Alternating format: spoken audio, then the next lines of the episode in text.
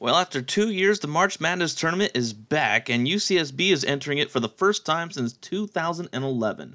KCSB's very own Jason Martinez sat down with Victor Bryant, former Gaucho and current sports editor for the Santa Barbara Independent, to talk college hoops and the chances of a UCSB Cinderella run. I'm here with Victor Bryant. He's a sports editor for the Santa Barbara Independent. Going to talk a little bit of March Madness. Uh, get excited for the Gauchos being in March Madness for the first time since 2011. Let's just start with some basic bracket stuff. Uh, we'll talk about Santa Barbara in a second. So, when filling out your bracket, do you kind of go for the over analyzing approach, or do you just stick with your gut?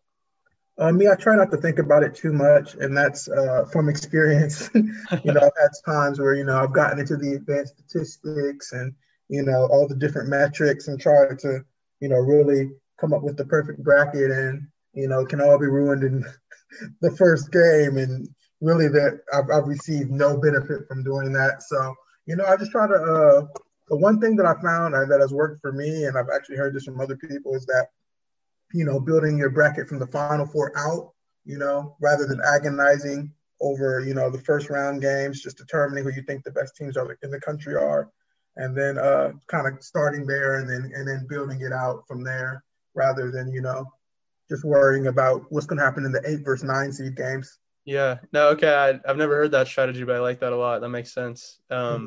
So who who'd you start with this year? Who were your final four? Uh, this year I had, I believe it was Illinois, Ohio State, uh, Gonzaga, and Alabama. Okay, I think I might have the exact same. I like Illinois a lot. They got a they have a big and a guard. Um, gotta like that in contrast to that, who are your Cinderella teams this year? Do you have any? Besides, if I have a Cinderella team, it's definitely the Gauchos. Yeah, yeah, obviously the Gauchos. Besides the Gauchos, you got any or no? Uh, yeah, I had a few teams. Uh, I think I had USC going pretty far. They're, they're a powerhouse, but as a six seed, I think I had them going to the Elite Eight. Okay. Um, I had Ohio winning their first round game as a 13 seed. Uh-huh. Uh, th- those are the ones that come to mind off the top of my head. I'm sure I have some other upsets in mind in yeah, my bracket, but not too many. Yeah, a lot of people like Ohio too. So yeah, uh, the Gauchos since I think December 29th, they're on an 18 and one run, uh, dropping a game to I think UCR.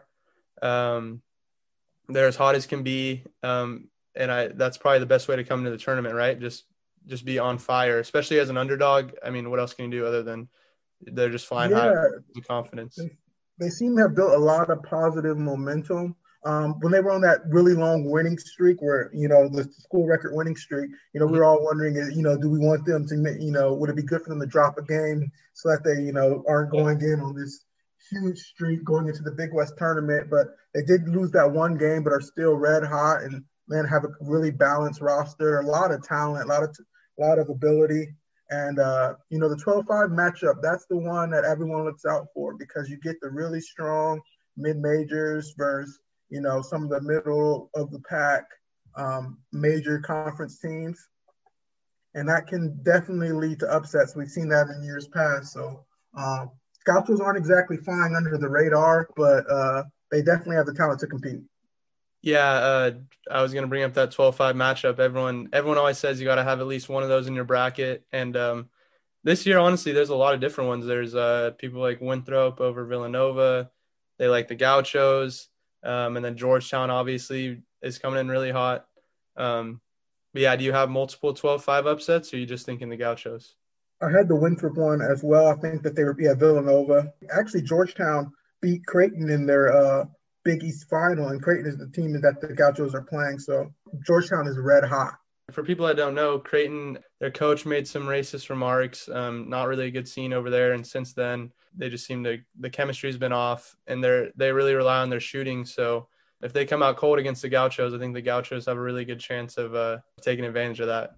Definitely a three point heavy team, and that those teams are, are always dangerous, but you know they're not immune to cold spells. So um, that's something definitely look out for. I know the Gauchos will be focusing on taking away the three point line, which is always easier said than done. Yeah, uh, but hopefully they're up to the challenge. So what happened in that 2011 tournament game? Were the Gauchos close? Yeah, it was it was just fun. And, you know, I was in being an IV and watching it, watching the game with everybody else. And we were in we were in I think Giovanni's at the time. Uh, it was a, it was a great experience. Yeah, that, that definitely would have been a lot of fun. All right, Victor, it was uh, it was great talking to you. I hope you have a good day. Thanks a lot. Good talking to you.